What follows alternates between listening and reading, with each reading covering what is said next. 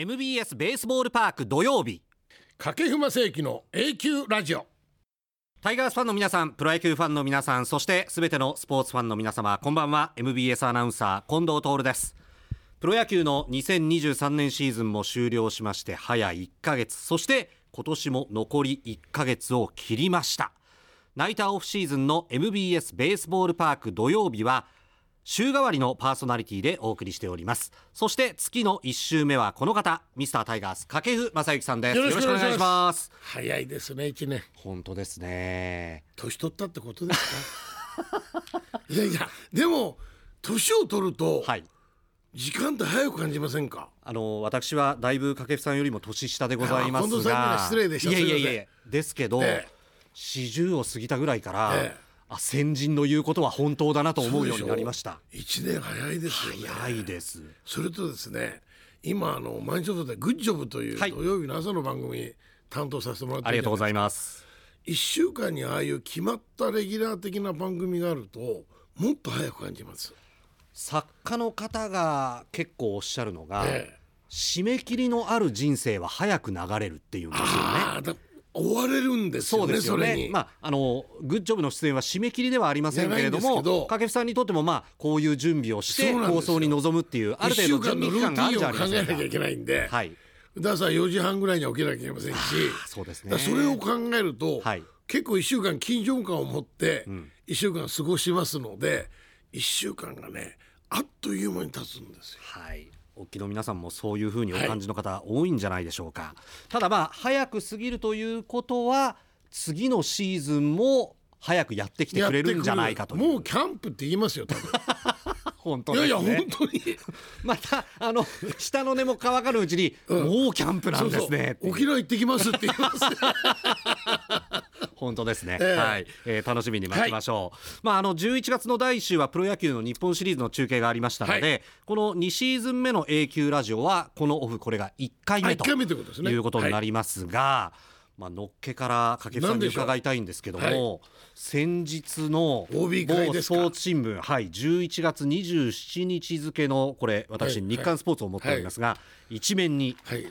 虎に協力援軍掛布氏 OB 会長就任有力。いや僕もある方から「お前一面に出てるぞ」って電話がありまして「なななんか僕やらかしました」って言ったら「OB 会長で出てるよ」って、はい。ただですねこれはもう何年も前からはい。川藤さんには言われてるんですよ。みたいですね。記事にもそういうことが書いてありました、ええお前次はお前だとお前だとって言われてるんですけども、はい。川藤さんも意外に居心地よさそうに OB 会長やられてましたので、僕はずっとやってくださいやってくださいってずっと背中を押してたんですけども、まあ、来年巨人が90周年、はい。阪神甲子園球場 100, 100周年。100周年。でその翌年が阪神が90周年ですよね。ああそうかそうか、はい、そういうちょっとあのー記念の年が続くのでそこで大きなイベントをもう一度阪神と巨人でできないだろうかみたいなことを川藤さんが言いましてですね。OB 戦をもう一回やろうじゃないかみたいなことを話になったんですよ。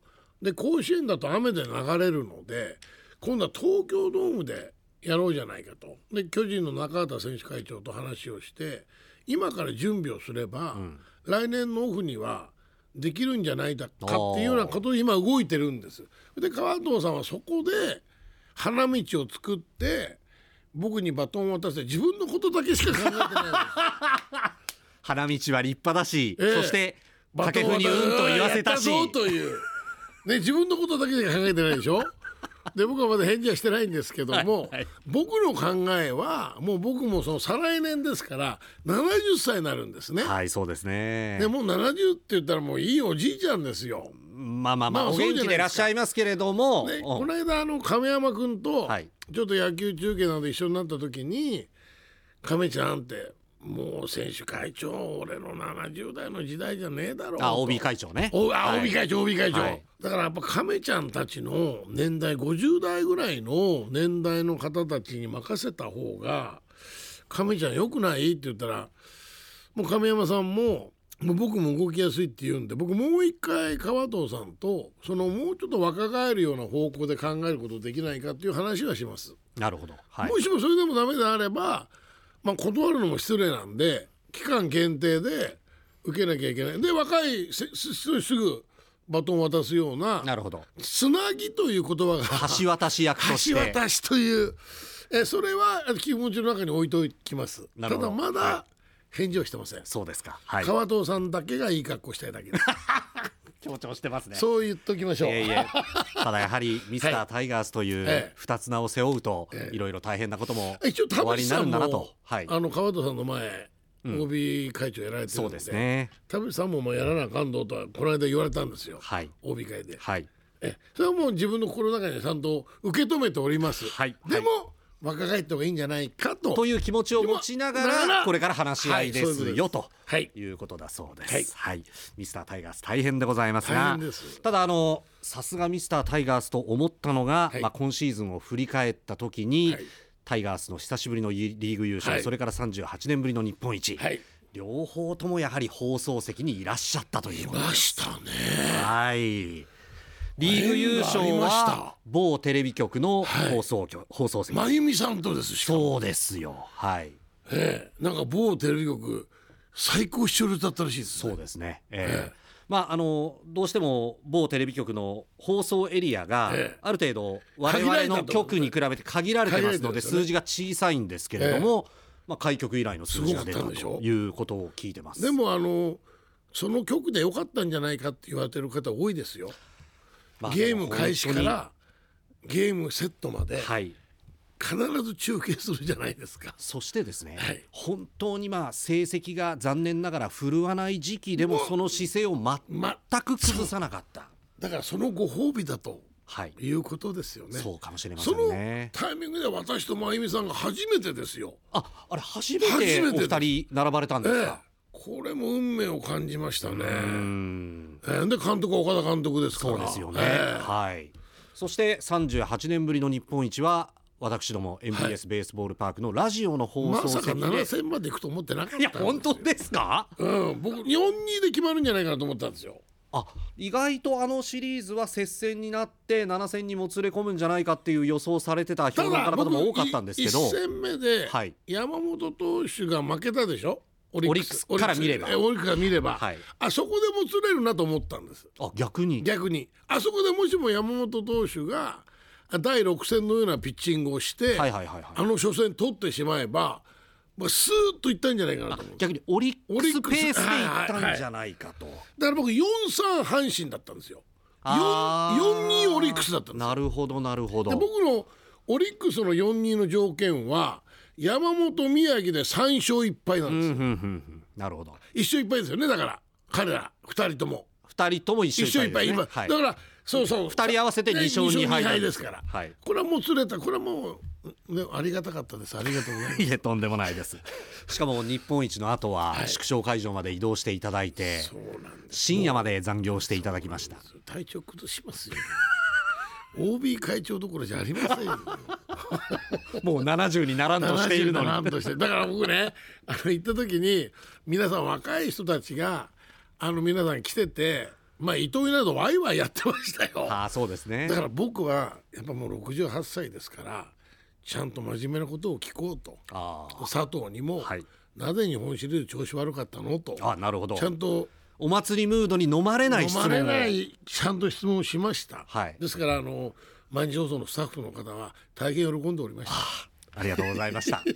さすがでもすごく疲れました。そうでしょうね、はい。えあの3時間ぐらいラジオで喋るじゃないですか、えはい。でその後、まあちょっとあんま気が抜けないじゃないですかまあ確かに次の仕事もある、はい。しかも今度はテレビ。これまたゲストで選手が来るわけですから、はいそうですね。ちょっといろいろ頭の中書いてさどんな質問しなきゃいけないだろうかと思うじゃないですか、はい。それでちょっと声が得られましたね。あららららららもうそれは大変なことです。いやいやいやいやいや、でも選手とああいう生の声を優勝した何時間後に聞けるっていうのは新鮮ですね。ですよね、ええ。なかなかそういうことってありませんのないです。でありそうでないんでないです。すよねそれとすごいヒーローインタビューとはまた違う、はいちょっとなんかリラックスした状態で選手がコメントしてくれるので僕一番びっくりしたのは近本なんですよ。はいはいはい近本に対して岡田監督にその仕掛けを遅らせだ遅らせるように言われたりしたことあるのとちょっとフォアボールが増えたじゃないですかそうですねその時近本の答えが「いやまあそんなことはないんです」と。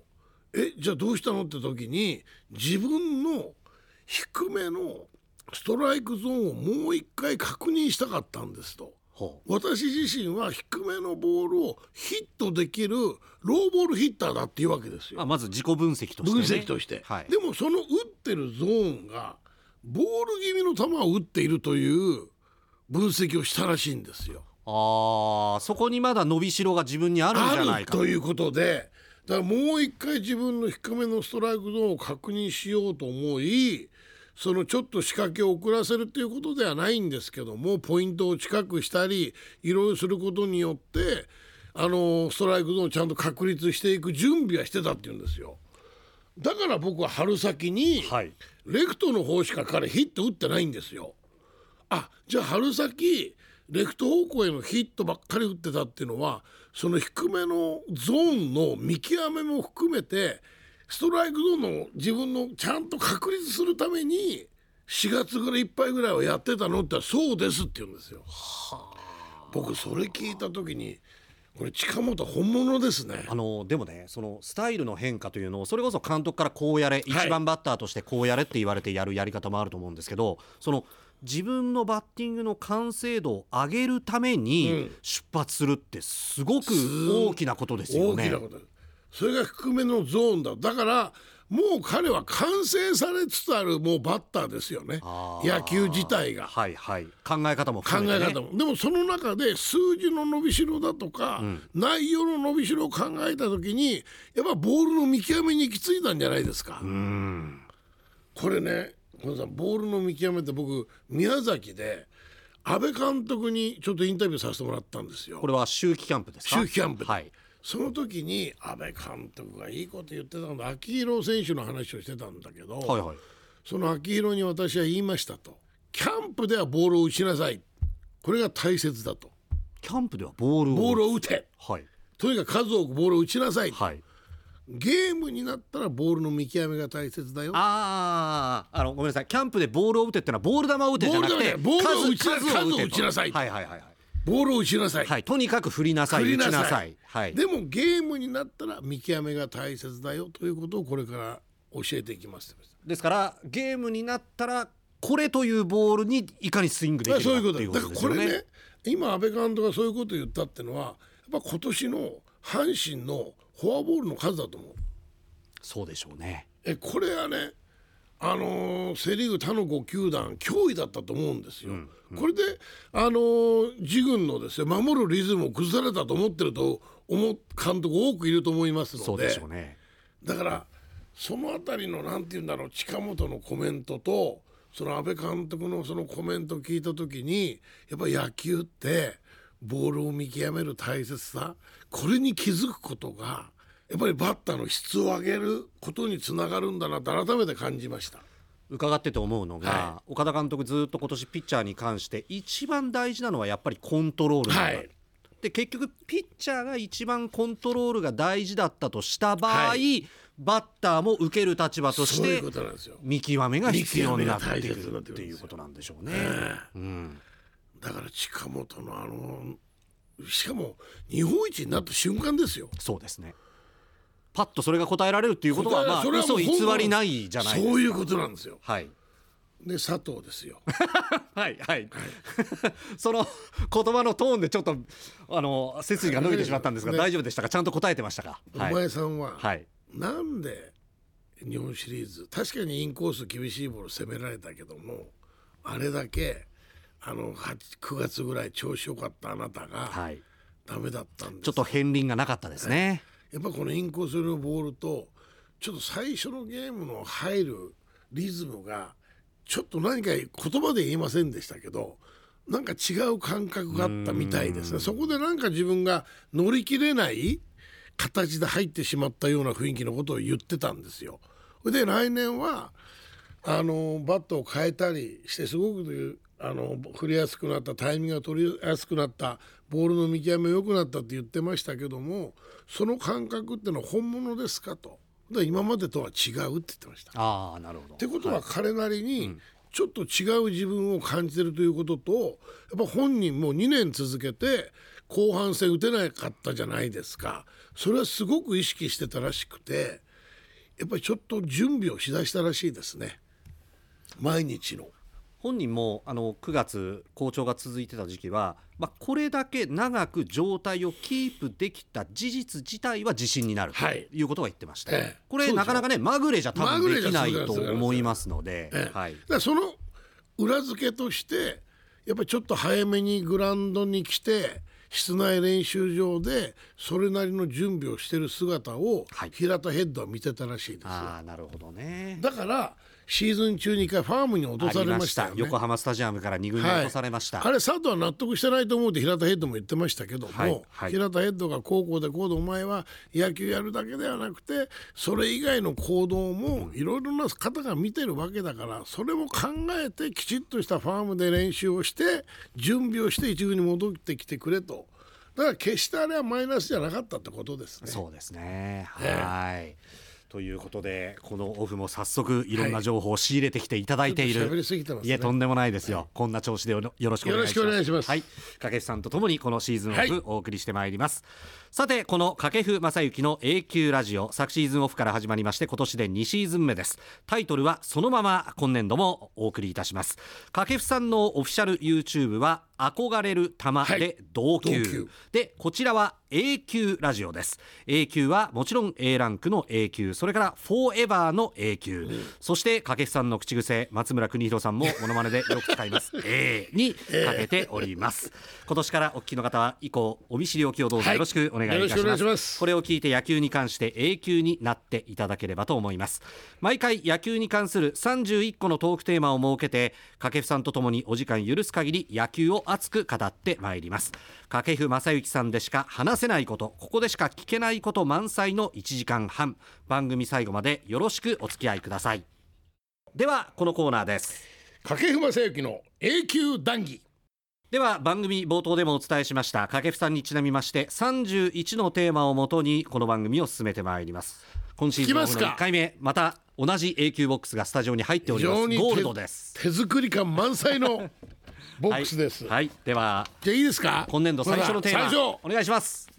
どうでしょう？出ましたルーキー。はい。まあルーキーと言いますと、まあ、まあタイガースは。そうですね。はい。当たりでしたよね。ですよ。はい、まあ、昨シーズンの陣容からあまり大きな補強は正直なしで優勝を勝ち取ったタイガース、そうですね。その中でやっぱり夏場以降大貢献したのがタイガースの森下翔太選手だったと思います。ね素晴らしかったですね、まあ、数字は94試合はい。で2割3分7厘、はい。ホームランは2桁10本、はい。打点ははい。41という成績でした。まあ、数字からするとなんかこうあまり活躍してないようなイメージがありますが、はい。彼のその打席の中で印象に残ってるヒットホームランって多くありません？多いんですよね。はい、であ特にこのまた夏場以降と今申し上げましたけれども活躍した時期が本当にあのいわゆるシーズンの勝負どころ大事なところにぎゅぎゅっと凝縮されてる印象があります。3番という打順になってから、はい。彼のそのなんて言うんだろう印象に残るヒットホームランって数多く見てますよね。そうですよね。はい。ーだから何かあのチームのムードを盛り上げるようなスイングとか一撃とか多かったですよね。そうなんですよはい。あのー彼の1年間の野球僕見てましてね最初は振るだけでした強く。あ確かに強く触れるというのはもうキャンプから評判でした。これも素晴らしい、あのー特徴ですただゲームになると先ほど言ったようにボールを見極めなきゃいけないわけですよ。強く振るということはボールを見極める難しさっていうのがより一層高くなるそうでしょうね。強く振ろうという意識が強くなればなるほど体がぶれますから。体がぶれればボールの見極めは絶対悪くなるんです。だからどっかで力を抜くことを覚えられるかということを僕はすごく思いながら見ていたんですがやっぱゲームにあれだけこう出ていくとですね右方向に打つバットの角度を覚えたりだとかピッチャーの配球というものを多分データでかなり細かく出てますのでそういうデータを見ながらその打席仕掛けに行ったりだとか一試合一試合成長していく森下というものを感じてましたね。あ成長曲線で言いますと、はい月別の打率によく現れてまして、ええ4月5月は1割台なんであすね。1割、はい。で6月ようやく月別で2割に乗せま2す。でこのくらいまでははっきり言って1軍2軍行ったり来たりでした。そうでした。涙流してましたもんね,、そうでしたよね。打てなくて、はい。で7月2割5分4厘、ああ254 8月2割6分8厘、あすごい。で9月10月2割4分7厘。ああそれから特筆すべきはホームランで、ええ。6月までは1本もなし。ゼロ。はい。7月に3本、うん。8月に3本、うん9月10月4本でトータル10本。であと打点が7月15打点。8月13打点、おまあ、この辺に集中してるわけですね。結構勝負どころでやっぱこの数字を見たらバグってるってことですよね。それと、はい。やっぱり後ろに大山がいてくれたってことがねはい。近藤さんやっぱり楽だったと思います。多分大山は森下に対してこれちょっと伝え聞いたことですけども俺が後ろにいるから怖がらずに失敗してもいいから自分の好きなような野球やれよっていうようなことを多分言ってると思うんですよ。はい。これは森下楽だと思います。そうですよね、はい。で一番その好きにやれよっていうアドバイスが聞くスタイルですよね。あそうなんですよ。うん。一番いいんです。それと大山の素晴らしいところっていうのは大山自身もいろんな打打順を打たされましたよね自分が後ろのバッターに守られているという打順も経験してるわああなるほど。はい。けですよでまた佐藤の後ろ打ったことありますから佐藤を守らなければいけない。後ろの気持ちも分かるわけですよ。だ両方の気持ちを分かった4番バッターが森下の後ろにいるっていうことは森下はすごく楽な形で3番という大切な打順をこなすことができたんじゃないかなと。これは僕は大山にすごく感謝をしなきゃいけないということとすると12番があれだけチャンスを作ってくれたらですね3番ってすっごいいいリズムで打席に入れると思います。ええ。集中度が増す増します。で初回に絶対回ってくるっていうのは決まってるわけ。決ますよね。4番っていうのは一回ベンチに腰を下ろすんですよ。ほんで1番バッターの結果によって自分の頭の中でいろんな状況を考えるんです。どういう形で今日の4 1番回目の打席が回ってくるのかなと、1番が出れば最悪でもツーアウトランナー二塁。もしかすると一三塁というような形が来るかもしれないと。そういうことを考えながらベンチに座って考えるんですが3番の場合はベンチに座ることなくもうネクストの後ろのところで準備しますから、そうですね。ええ、だからもう1番2番3番ってのは1番2番のリズムと同じような感じなんですよ3番ってのは。はいだからその1番2番のリズムっていうのは非常に攻撃的なリズムで、あのー塁を埋めてくれるじゃないですか。ほんと森下のイケイケのような球は彼は正確だと思うんですよ。ね彼のはい野球スタイルを見ていると、だからそういうリズムと近本中野が作る攻撃のリズムがすごく乗っかってあったんじゃないですかね。と思います。はいだから早く仕掛けることもできるしちょっと仕掛けを遅らせることもできるしいろいろなことができる12番と4番に守られたんじゃないですかね。でも確かにそういう頼れる先輩が前後を固めてくれていることもありますけれども、やっぱりその夏場に見せたその流れに乗っていくそしてある意味予想以上の結果を出す勝負強さっていうのはそうなんですよ、はいこれはね近藤さん3番って楽なんです その流れに乗りやすいか打ら。順が。なぜかというと、はいじゃあワンアウトはい三塁で3番が回ってきましたと。はいはいはいはい。ね、全内野前進守備してると。はいで内野ゴロを打ってツーアウト三塁に変わるとはいで4番の掛布が打席に入りました、はい。そこで内野ゴロのアウト悪いのは誰ですか？掛布さんですね。そうです。誰もツーアウト目の人覚えてないんですよね。覚えてないんですよこれねえ鳥谷にも言ってたの一緒に話した時に「おい鳥一番楽な打順何番だ?」もう3番ですかねってああそうなんだ。あのそれは僕4番打ってるのすごく経験してるんですよいや我々素人で考えますとね、えクリーンナップの一角ええしかも3番手割にまあチームの顔じゃないですけどまあアベレージヒッターが座ることが多いですよね。いや結構プレッシャーがあるんじゃないかと思うんですけど。でも4番の視線から見るとないです。2だって回言いましたね。今のねあの近藤さんの答えがそのいや本当です本当です。はい。ワンアウトサードでおいランナーなんか浅い外野フライではい。点が入らない、はいででじゃあ4番がすごい大きなセンターフライでアウト。誰が悪いですか？掛布さんが悪いですね。そうなんです。それが答えなんですよ。なるほど。だから、はい。僕は佐藤にとあ佐藤や森下にとって3番という打順がすごく楽にしかもチームも勝ってましたし、はい。そんなにねペナントレースで岡田監督も言ってましたけど競ってないじゃないですかプレッシャーを感じた打席って多分あると思いますよ。あもちろんもちろん。あると思いますがじゃあこのゲーム取ったらやられると、あ負けたらやられるだとか。本当に乗るか反るかはなかったですよないですよ。2ゲーム差ぐらいで競ったないですもん、はい。だからもうすごく楽だったと思います、一番しんどかったのはやっぱ4番の大山でしょうね。勝たせなきゃいけない。はい。これで負けたら4番失格だと思うと思うんですよ、だからそう考えると、まあ、こんな言い方は失礼ですけど3番は楽なんです。ただねそういった形で、まあ、岡田監督もですから森下をある程度3番に置あくといそう判断をしたんだと思うんです。はい、それとねもう一つ岡田監督の僕すごいなと思ったのは今の数字であれば3番森下にですよバントさせてもいいわけですよ。確かにそうですよね。この数字であれば、はい。日本シリーズでもそうでしたよ。はい一切バントさせてない。させなかったですね。これがすごい、これも森下自身に監督してのメッセージですよね。自分でいろんな状況判断をしなさい。はい。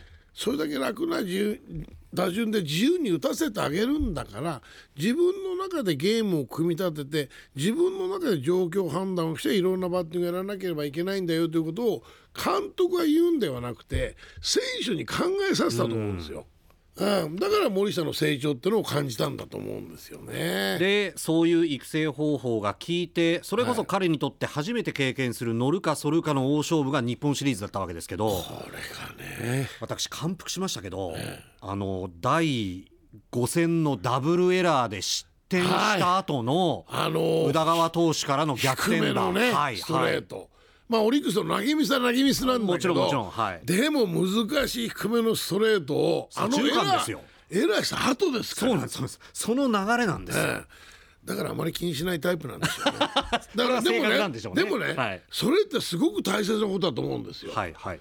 この失敗は失敗として受け止めなきゃいけないけど引きずっちゃいけないじゃないですか。確かにそうですね。その切り替えっていうのがすごくうまくできる選手なんだなってのはあのヒットを見て感じました。あのゲーム後の本人のコメントがエラーをした後にああいうところで回ってくるのが野球ですからっていう言い方をしたんですよだからそういう意味では岡田監督が何も言わずにバントもさせず打たせたっていうことはそういう状況判断だとか野球の読みが自分なりにできてきてるってことじゃないですか。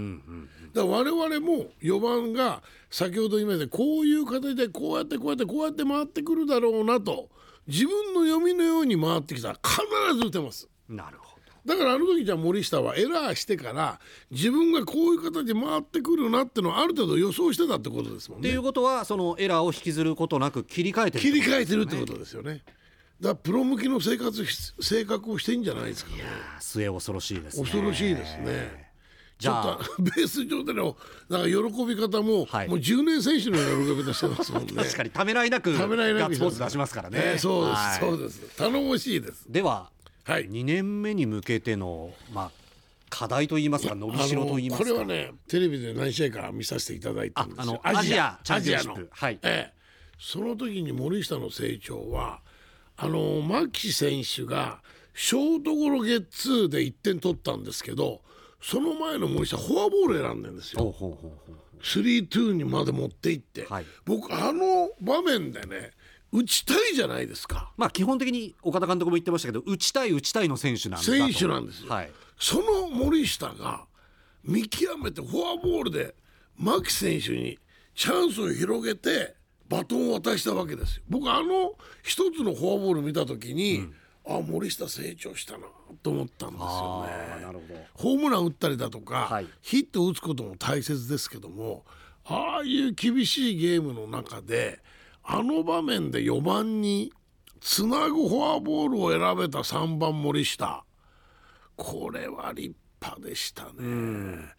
あそこに森下の僕は成長を感じました。はいただ来年はですね今年のその阪神のフォアボールの数で、まあ、かなり他の5球団は苦しめられたっていうのはデータでも十分分かってるわけじゃないはっ。きり分かってるわけですからオリックスとの日本シリーズの時にオリックスは攻め切りましたよね。はいまあ、フォアボールも出してますけどでも攻めてるじゃないですか。そうですね多分来年のその他の5球団の阪神打線に対する攻めはもう3球でワンボールツーストライクというカウントを取るリズムで投げてくると思うんですよ。はいその時にどういう形でそのリズムを受け止めて今度打ち返していくかですよね。だから来年は見極めるんじゃなくて打たなきゃダメだと思う。はいえーそこがすごく来年のポイントになると思いますね。で打つということはその仕留める精度仕留める精度技術です。はいこれを今からキャンプに向けて自分のスイングの中でミスショットをしないスイングを作り上げていくかということがすごく大切で僕はボールを打つよりもですねスイングの中で自分の頭の中でいろいろなボールを想定してその想定をスイングっていうのは自分主導で全部そのボール叩けますから。はい。それで完璧に自分で考えてる予想してるそのボールの軌道の中で自分のバットスイングの中でそのボールを捉えるバットスイングをしておくことが大切なんですよ。あーただただ闇雲に来るんじゃなくて。数を打つんじゃなくて、自分のイメージと向き合う作業が絶対に必要ってことです1年間のピッチャーのデータって全体森下森下持ってますよね。ね。みんな持ってると思うんです、はい。それがこのボールでやられたこのボールでやられたこのボールは打ったそういうものをイメージしてピッチャーのホームまで自分の頭が予想しながら自分の入ってきた時にそのボールを仕留めるスイングというものをするとホームって固まっていくんですよ。なるほどボールはあのー投げてくるボールにしてもティーバッティングのボールにしても同じタイミングで同じところに投げてくるボールってないんですよ。はい絶対多少ずれたり変化するんですね。ボールがそう小さな変化することってのは目が見た瞬間に体が反応しますからはいはいはいはいそうするとスイングって乱れるんですよ。だからスイングだけなん素振りだけなんですよスイングが乱れないのは。自分の理想通りの軌道をはい目指せるのはってことですね、これは100%自分が主導権を握ってるからなんです。ボールを見ると100%の主導権はなくなるんですね。だからボールがない想定する中でのスイングで自分のバッティングのフォームを固めていくという時間を大切にしてもらいたいんですよね。まあ掛布さんはこれ毎年現役時代はされてたわけでしょうはい、やってました。年明けからで間に合いますか？年明けでまあこの年明けでいいでしょう。いいですかはい、まあ12月は、まあ、それなりの体体力が落ちないようはないトレーニングを1ヶ月間続けて頭の整理をして、まあ、さあ除夜の鐘を聞き、はい。新しい年を迎えてる瞬間からそういうトレーニングを積み、3月の後半ですかね今年のあ来年の開幕は。そうですね。そうですよね、はい。その3ヶ月間の準備に入れば間に合うと思います。はい。はい。ということで祝賀ムードが年いっぱい多分続くと思いますが、はい。年を明けたら切り替える切りこういうことですよということです、はい。では続いてのテーマ参りましょうか。いきますか？はい。では A 級ボックスから2つ目。左手で引いていただきます。はい来ました。黄金の左手。黄金の左手から繰り出されるのは？うわこれはちょっと深いですね。スバファローズ。うわはい。いいチームでしたね。やっぱりそうですか。思いましたね。まあでもパ・リーグ3連覇ですからね。この時代の3連覇は立派ですよ。パ・リーグでの3連覇は今世紀初ということになります。まあ過去、はい。まあいろいろあの球団の母体は変わってますけど、ホークスがはい3連覇ありましたね。でライオンズも黄金時代がありました。ね。で、はい。バファローズはそれこそ前身の阪急ブレーブス時代に一度3連覇があって、今回オリックス・バファローズとして2度目の3連覇。あ二度目ですなああ二度目になるそのブレーブス・バファローズとしてはあブレーブスバファローズね2度目の二3連覇になります。はい。あのーただこのクライマックス日本シリーズに入る頃からチームバランスが崩れてたってことは言えますよねあ。のちょっと怪我人が出ましたね。これね近藤さん、はいまあ、阪神の優勝に僕はケチをつけるつもりは一切ありません。はいただ山下俊平太投手が仮に万全の状態ではいメンバーに入っていたらはい。どうだったと思いますか、まあそれこそ先ほど日本シリーズのどっちが勝つかの条件として宮城山本であそう3勝1敗とお話だったら3勝1敗もっと緩くなるわけじゃないですか。2勝2敗でもいいんはいですよ。それとやっぱ杉本選手ですよね。はい。彼 CS で MVP ですよ。そうなんですよ。それが打った瞬間ガクッとあれはびっくりしましたけどもそれであの選手って短期決戦に強いし秋に強いんです。そう、はいでチームのムードを変える雰囲気を持ってるじゃないですか。はいそれと4番の頓宮選手ですはい。もう万全じゃなかったでしょ？そうですね。それであのオリックスの打線を見た時に4番の頓宮選手が3打席で変わってしまうんですうん。そうなると7回からもう3イニングの攻撃を捨てちゃうんですよ。その攻撃を捨ててじゃあ守るだけのリリーフ陣の状態が良かったかというとそこまで山崎投手も状態良くなかったですよ。山崎総一郎投手にそのこれまでの去年一昨年までの流れではないものを感ないでしょじましたね。だからあの甲子園の時も2試合ベンチ入ってなかったじゃないですかそういうことですね。僕なんか故障かなんかしてるのかなと思ったらはい。3戦目入ったんですかね、あれはいそうです。で投げたえまあ残念ながらまああの森下のあれにつながっていくわけですけども、だからそう考えるとオリックスの7回から9回までのそう守り勝つ野球の投手力がやや落ちていたということと、はい。じゃあそれに代わる得点力を落とさないメンバーで789戦えたかというと戦えない状況なんですよ。初めから2枚落ちというか1二枚半落ちぐらいなわけですからね。だから岡田監督に僕ねインタビューした時に今年は負け方が良かったんじゃないですか。日本シリーズですよ。勝ったゲームよりも負け方が良かったんじゃないかと。まあ1戦目勝ちました。2戦目宮城投手。これもはい。まあもう完勝ちだ。まあ璧にやられました。ででも、はい。岡田監督が言ったのは甲子園での負けたあの平野投手に大山が三振でゲームセットになったじゃはい、1ないですか、点差ゲームね。5対4。5対4、はい。あのゲームでいけると思ったらしいですよ。これはなぜかというと7回8回9回その後半に阪神が点取っていったでしょ。そうですね7回に3点そうなんです取って追い上げました。あの3点だから岡田監督は4点までは計算してたらしいです。あ5点目の1点が余計だったんですって。だから勝負はできてるんですよ。阪あ。神なるほどねイメージの中で勝負はできてる。ええ、だからそれだけやっぱオリックスのその CS から日本シリーズにかけてのチームバランスが崩れていたということが阪神の日本一もやや助けたんじゃないかなというでもその中でですよそうなんですよ聞けば聞くほどそんな状況で四勝そうなんですよ3勝4敗ですよ。3勝そうそう オリックスの3勝4敗、はい。だからすごいなと思ったんですよ。だそれはやっぱりその3連覇という蓄積が伊達ではないことをまさに示したのではないかと思います。あの優勝のその特番の時に能見さんがね、はい同じ番組に出ててそれであの山本投手の1戦目と6戦目の違いを説明してくれたの。ああその時に1戦目は右足の軸足にね僕はまあ素人はあんまり分からないけどノリが甘いって言ってたの甘かったんですって、はい。それで修正して6戦目は完璧に乗ってたんですって。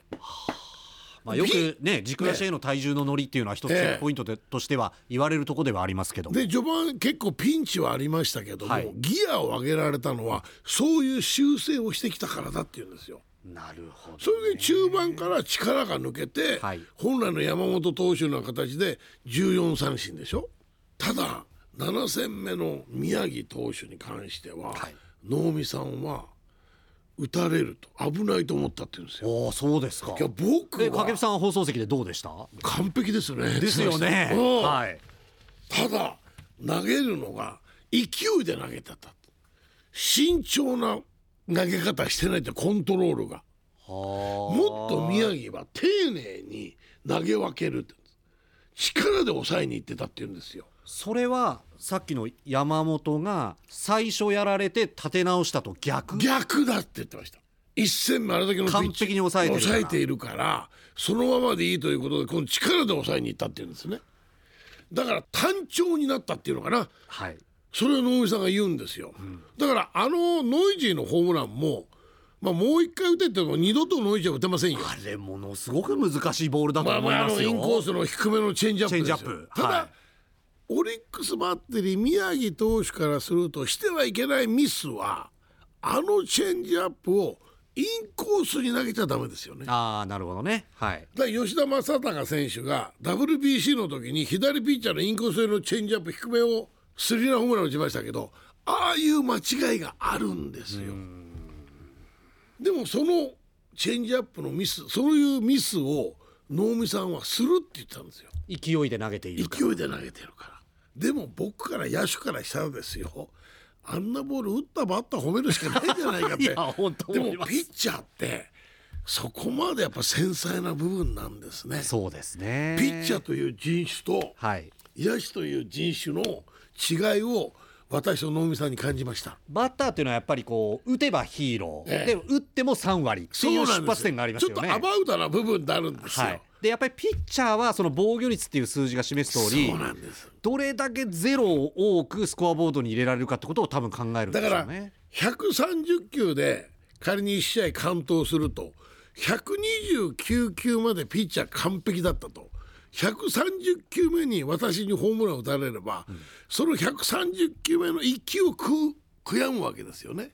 129球忘れるわけじゃないですかバッター掛布正幸1打席目から3打席目までオール三振、はい4打席目ホームラン打ったってホームラン覚えてますか？らそうですよね。はい。この差ですよねでしょうね。だからあの能見さんのね山本宮城両投手の見方っていうのは僕勉強になりました危ないと思ったっていうんですよだからいいスタートを切るということがいいことばかりではないよという。だから阪神の村上もそうですよね、はい。初戦良かったそうです。次打たれるわけですそうなんですよね。まあこれがプロの厳しさ難しさなのかもしれません。短期決戦7戦という、まあ、10日間ぐらいで7戦こなすわけですけどもこの短期決戦の中で同じピッチャーと2回当たるって野球ってないんですよ。確かに普通クライマックスシリーズでも1回対戦したら終わりじゃないですか終わりなんですよはい、だからその短期の中同じピッチャーの球を見れるということはバッター有利なんですよね。ああなるほどなるほど。だからはい。どんないいピッチングをしてもそれに甘えるんじゃなくて次何か変えてこなきゃダメなんですよ。バッターってそんなバカじゃありませんか。ら、いろいろ見て目が慣れてたら対応していくのがバッターですから。だからこの7戦の中でしかも移動日があるからそうなんですよ。エース級準エース級が大体2度投げる。2度なんです。はいだからねこの7戦の中で2勝する難しさをそうですね。まざまざと感じいやこれが野球ピッチングの難しさなんだなってのを感じましたね。えさあまあ日本シリーズのオリックス・バファローズは、まあ、そういった手負いの中、はい。それからまあピッチャーのこの考え方のあやの中で一生届かなかったわけですけども、もう一度このお伺いしたいのはこの3連覇するということです。で掛布さんも85年に優勝日本一、それから86年 A クラスは守ったけれども3位、はい。そして2年後には最下位を経験されました。ええ。天と地天地界 まあ有名天です。と地を知るというですね、ええ。はい。もうおっしゃる通りなんですけど、はい、だからそういうご経験をされた掛布さんから見てこのパ・リーグ3連覇これ多分オリックス絶対的なエースまで山本投手ということは、はい怪我をしないということですよね。そうなんですよね。宮城投手も怪我をしない。はい、で野手陣もいろいろ怪我には出て出ているんですけどもその固定型のチームじゃないんですよね。そうなんですよね。だそのやりくりっていうのはやっぱり監督の手腕なんじゃないですか。はい、だから僕ね落合さんがあのあるテレビの番組で今の野球の形ってのはそのだ固定型じゃない野球が今の野球で固定型の野球は昭和の野球だっていうようなことを言われたことを僕テレビでと見たんですけど僕それは違うと思ってて誰も固定型の野球やりたいと思うんですよ。はいでもそれだけのレギュラーに値するバランスのいい選手がいないから固定型のチームを作れない、でもそこがオリックスの強さなのかもしれませんね。なるほどね。えあの誰かが抜けた時でもえ、戦力が落ちない、はい、いわゆる穴というのがそんなに明確に規定されないわけですよね。そうなんですよ。だから同じようなまあこんなことオリックスのせいで怒られてしまいますけども7割ぐらいレギュラーからすると7割ぐらいの野球しかできないようなレギュラーが100とすればですよ。その70点を取れる選手がいっぱいいるんじゃないですか。はいええ、100点と30点の差があるチームバランスであれば70点を数多く持ってるチームバランスの方が強いでしょ、え100点が怪我をしてしまえば。だからそのあたりの監督の手腕ってのはやっぱすごいものがあるんじゃないですか。手腕で言いますとね。まあ70点の選手という表現をした時に、はい。シーズン通じてずっと70点取れるわけじゃないじゃないですかその日によってその月によって、うん。その週によって70点の選手が90点取はい。る時期もあれば、あります。40点の時期もあるわけですね。でもおそらく中島監督は70点の選手が80点90点の時に使ってるんじゃなんいだと思うです。かそれはファームから積み上げてきたもんだと思いますよ。やっ。ぱりね。選手はい。のうん。性格まで絶対分かってると思います。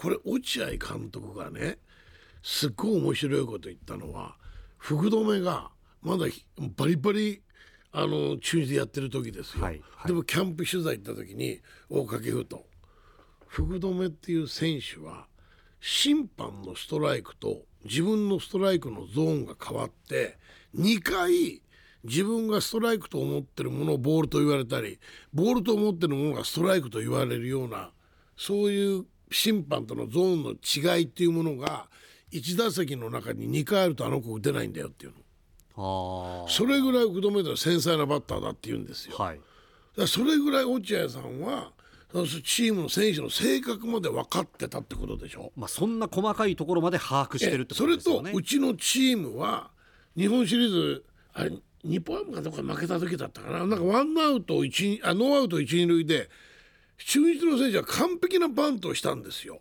それをピッチャーが完璧なプレーをして、はい。サードでアウトにしたあのワンプレーでうちの選手はもっといいバントをしなきゃいけない。もっといい野球をしなきゃいけない。ほいで追い詰められて負けたっていうんですよ。普段通りができなくなできなくなっただからそのあたりの選手の性格も落合さんは全部考えて1年間戦ってたわけでねだ僕中島監督もファームから積み上げてきたその選手の技術のもやる野球と気持ち精神的なバランスでやる野球って当然あるわけじゃないですか。そうですよね。その部分のコントロールというものがすごくうまかったんじゃないですかね。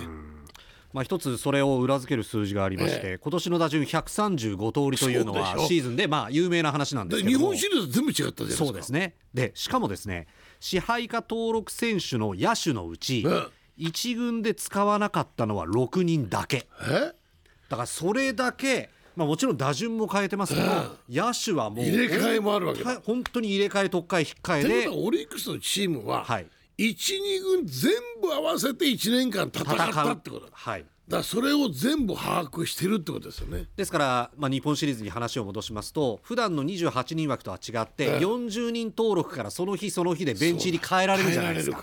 だから1枚半落ちでもあれだけ戦えたのかもしれま戦えせんよねたんですね。その反対にじゃあ阪神の岡田監督はしばらく現場から離れてました。はいそこにやっぱ平田ヘッドというそうですよね。その中島監督と同じように二軍をずっと見てきた。阪神の下から上まで全部見てますよ、その存在がいたからあの状態で4-3で逃げ切れたのかもしれませんね。なるほどね。これ深いですね。深いですね。深い、はい、うん。チーム戦力って一軍だけが戦力じゃないですもんね。その通りですよね、ええ。はい。おっしゃる通りですわ。はい。深いなこれこうやって話すと。いいですね A 級ラジオ。いいですよ。いいですよ。はい、お聞きのあなたもお楽しみいただけてますでしょうか。では今日最後になるのかな、続いてのテーマ影さん A 級ボックスから。はい。お願いします。さあ何でしょじゃんううわーこれ一番最後にこれが来ました。1985年。はい。まあ皆さんご存知の通りね。またここに来ますか。えー38年ぶりの日本一ということは38年前に球団最初の日本一という偉業があったわけですまあいい思い出ですね今思えばいやそりゃまあそうでしょうだってね、あのねまあ放送局の私人間ですので、はいこういう話になってしまうんですけども、まあ、阪神が今年オリックスとの関西ダービーを制して38年ぶりの日本一を決めた日本シリーズ第7戦の生中継の世帯平均視聴率、はい関西地区で38.1%でした。これは昨今のテレビ離れが言われる中で驚異的な数字です。そうでしょただはい。1985年に球団初の日本一を決めた西武との第6戦。あ優勝決めた日本一ののゲーム。西武ですからね西武です。は、はい、えー私ども MBS テレビが実は生中継しておりましたがあそうでしたか。はい、関西の平均視聴率、40.1%85 年の勝ちということであります。そうですか、はい。これはねあのなんて言うんだろう。今のそのチーム作りっていうのは今年の阪神に関しては生え抜きの選手が中心に戦った。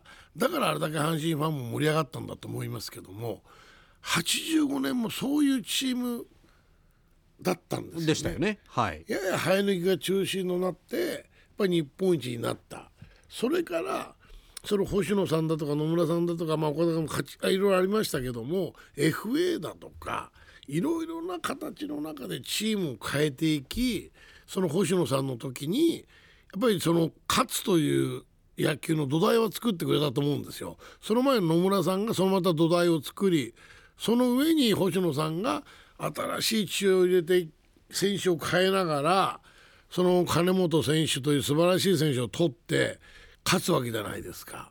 それでまあ岡田監督の時も勝つ。で今度岡田監督がえ15年ぶり10 15年ぶりですからねユニフォーム着るの。ユニフォームを着ること自体は10阪神のユニフォームを着ること自体は15年ぶりです15年ぶりですよね、はいはいだからその中で岡田監督としてやっぱりチームの生え抜きを中心としたチーム作りっていうのを考えてたんじゃないですか？またそういうバランスを多分金本矢野両監督のその56年の野球を岡田監督がネットから見てたわけですよね。特に矢野監督の3年間の野球ってのを解説もしながらいろいろコメントしてましたけどもその中でこのチームであればある程度生え抜きの形としてですね勝つチームはできるという手応えは多分解説として感じてたと思いますよ。逆にどうしてこれで勝てないのかと思っていたというコメントも端々にありますよね。そうですよね、はい。そう思います。だから85年もまさにそうで我々もなんでこのチームバランスでもっと前に勝てないんだろうと思ったことはあります。あその優勝イヤーのちょっと前に岡田監督も選手の時言ってました。なんでこんだけすごい選手がいるのに勝てないのかなと、あまあ、これはバラバラになるということは悪いですけど、あはいはい。あの巨人というチームは一つ一つの個の力の大きさってのは阪神の選手はそんな変わらなかったと思うんです。当時我々の時代ですよ。ただその一つ一つの個が大きな個になる形は巨人の方が素晴らしい丸だったんだよな。いわゆるその勝つ文化というそうなかんですよ。チームとして束になってかかっていくそうなんですよ。阪神の場合は個の力同じぐらい強さがあるんだけどそれがいびつになるんですよねちょっとどっかに力が逃げちゃうんだよねはあだから大事なところでやられてしまうんですよね、はいこれはなぜって聞かれるとちょっと答えられない部分があるんだけども、それがあの85年に関してはあの2月のキャンプの時に真由美さんと話した時にいい勝負できるかもしれないなって話したのは覚えてるんですよ。あキャンプの段階で。キャンプの段階で。はい。広島と巨人がやっぱりマークせなきゃいけないと、はい。まあこの広島巨人といい勝負できるだろうって話をしたのを覚えてるんです。ただ僕の答えはバース抜きでは優勝は考えられないと。なるほどでバースがいつエンジンかかるかですよねと。でエンジンかかるのが遅いバースがあの4月の2カード目ですから。17日に、はい。あの逆転スリーランで勝負を決めた、これでバースが乗ってくれた。その一本のクリーンナップの柱がぐっとチームの勢いづけてくれたんですね。であの3連発というよりもバースの逆転スリーランがそのチームの勢いをつけたのは間違いないです春先に。なるほど、ええ懸念されていたスロースタートではなく、はいまさに最高の形できっかけの一打を打ったんですよ。これは出会い頭だろうなんだろうが結果逆転スリーランなんですよ。それでベンチが一つになったんですね。はいはいそれともう一つ全くグラウンドでは戦力になってない川藤さんですよ。ね川藤さんにオープニング以来の登場になりますが。オープニングちょっと僕は仕返しします。よ。もう川藤さんに怒られますけども、はい。川藤さんはほとんどゲーム出てませんから。85年。皆さんね川藤さん代打の切り札だって言ってますけど85年とほとんど出てませんよ。おいこらって言ってただけですよ、はいはい。ただその時に川藤さんに後日聞いたんですけど吉田監督といろいろ話した時に「川藤お前はな戦力として考えてない」ってはっきり言われたんですよあらまあはい。ただ我々首脳陣と現場の選手の風通しを良くする存在でベンチにいてほしいんだと。なるほど。その時川藤さんがじゃあ監督と選手の思ってることってのを何でも監督にぶつけていいっていうことですねと嫌なことを言わせてもらいますせって言ったらしいんですよ。それは構わない、何でも言ってきてくれということだったんで選手の不満みたいなのあるじゃないですか。ありますよね、はいそういうものを川藤さんがうまく吸い上げてやっぱり吉田監督首脳陣にぶつけてんですよねだからそういうものを意見を聞いて多分吉田監督は門限なしなんてことを言うような監督じゃないんですよ。ああそうなんですか、ええ。はあ。でも多分僕が思うにですよ。川藤さんのそういうストレスが溜まってる選手の気持ちだとかそういうものを多分吸い上げて東京の遠征の時に負けた時にですねバスのがホテル着く前にマイクを取って「今日は門限なし」と「もう自由遊んで気分転換してこいと」で食堂で飲む酒は全部球団につけとけと。まあ、そういうことを言うような僕は3回目の監督であ2回目の監督ですから、はい。い1回目の監督の時そんなこと言ったことないですあかそうですか、ら。はい、だそれぐらいその川藤さんと選手の間のコミュニケーションがなるほど。首脳陣ができていたのかなと、まあ、そう言われれば我々出ていきますわな。そうですよね。門限なしだって言われれば。はい。で翌日昼食会。っ昼飯ですよ。あ監督に会ったら「おいお前たちは本当に帰ってこないんだな」本当に帰ってこないねって。でもそれでねその選手もすごく気持ちが楽になるんですよ、ええええ。なんかすごくいい方に切り替えられるし監督もなんかそういうなんていうのかな受け止めてくれる監督の大きさみたいなものをやっぱ感じるんですよね。だからそういう川藤さんの存在っていうのはグラウンド以外のやっぱりファインプレーっていうのは川藤さんはしてたと思います。はいちょっと褒めておきますよ。いやいやいいい話だったと思いますよいい話ですか、ね。いいお話だと思いますよちょっと良すぎたかなと思って。でもサービスしすぎたかなででも本当なんですよ。はいはいえーそれがねだから僕今年の阪神の一番不安だったところ心配だったところっていうのはそういう存在の選手がいないなと。まあ全体的に若返りましたからはい、ね、だからその役回りを平田ヘッドと島田宗コーチがしたんじゃないかなと、それこそね85年の知85る年のメンバーですから、ええ。だから85年っていうのはもうそのなんて言うんだろう。マジックが出てからのプレッシャーっていうのはすごかったですね。あそうですか。やっぱり。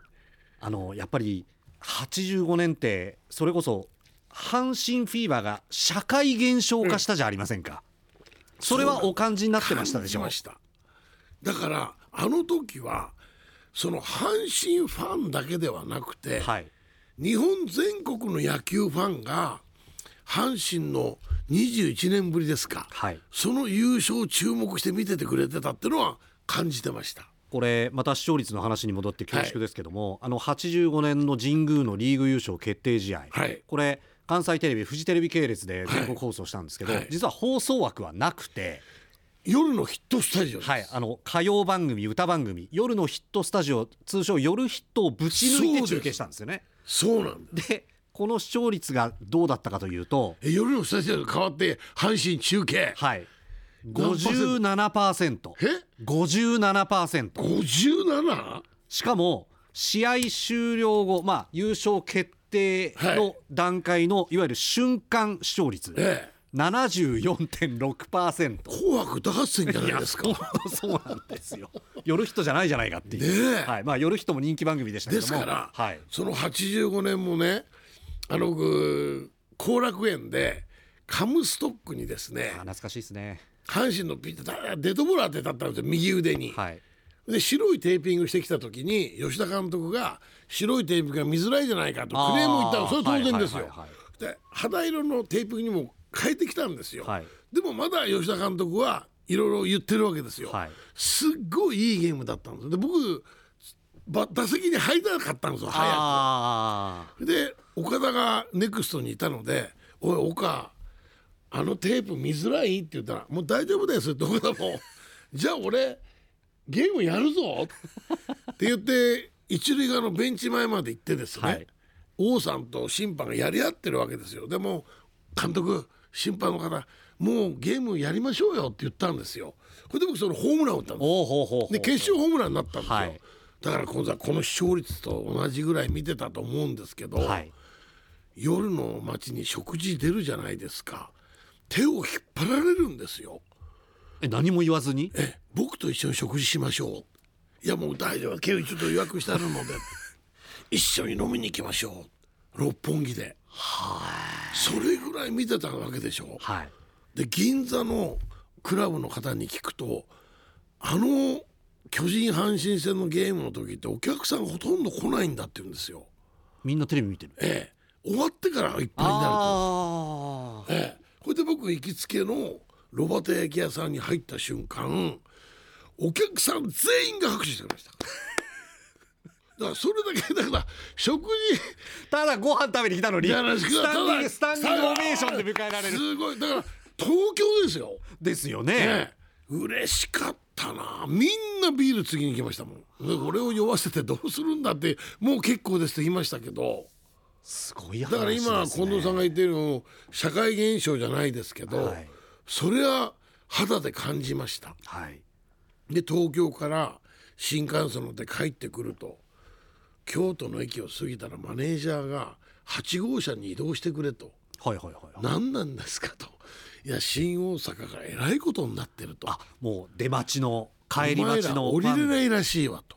で8号車のところにゴミを運搬する大きなエレベーターのがあるんですよ。あーはは大きな柱のとこ普通は人は乗らないエレベータ乗らないエー。レベーターです。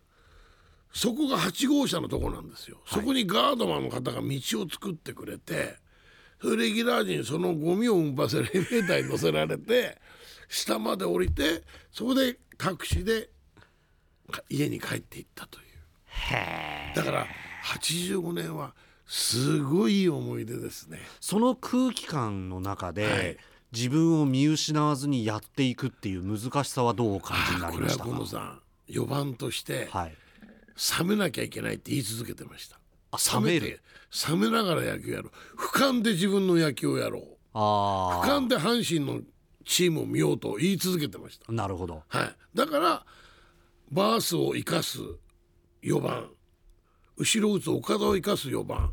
これはイケイケじゃ無理ですよね。だから一歩引いて自分の野球見なきゃダメだと。一歩引いて阪神全体の野球を見よう絶対興奮するなっていうのは言い聞かせましただから僕あんまりガッツポーズはい一切しなかったんですよ、はい。だからそういう自分を見せたくなかったし、冷静に第三者的に見るそういう選手が一人いなきゃダメなんじゃないかってのを思ってました。なるほどね。ええ、からそれもやっぱ川藤さんという存在もそういうフォローしてくれましたよね。うんうんうんで優勝を決めたあの神宮ですよ。はい吉田監督の胴上げ終わった後に川藤さんが「これは下級のチームだ」と。お「下級を胴上げしなきゃダメだ」って言って僕胴上げされた。川藤さんいい人じゃないですか。いい人なんですよモビカちゃんやっちゃおうかな。っ ていい人なんですよ。いや本当ですでよただそれは川藤さんが、はい。その阪神の苦しい時代も僕僕一緒にやってはい。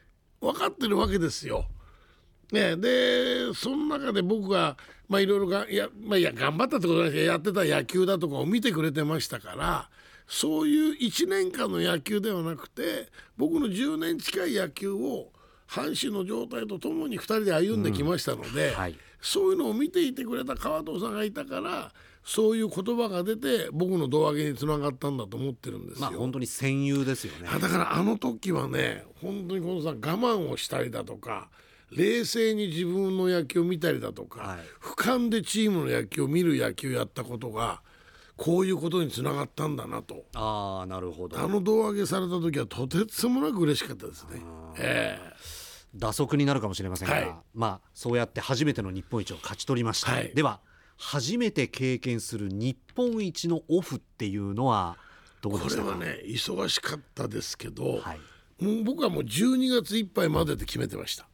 あそのムードにムード、はい、身を任せるのはクリクねリスマスまでですね。はいはいはいはい。えー千葉の実家に帰る時にはもう切り替えなきゃダメだと、年末に、まあ、実家に帰りますので、まあ、そこで気持ちを切り替えようという、ええだだからそれまではもういろんなところにお呼びがかかるんですよあそりゃあそうでしょう、それは公式行事もあれば、私的な行事催しもあるでしょうし、このさ86年連覇はできませんでしたけども、はいその優勝というその4番としてチームをその優勝日本一になったという結果はついてくるわけじゃないですか。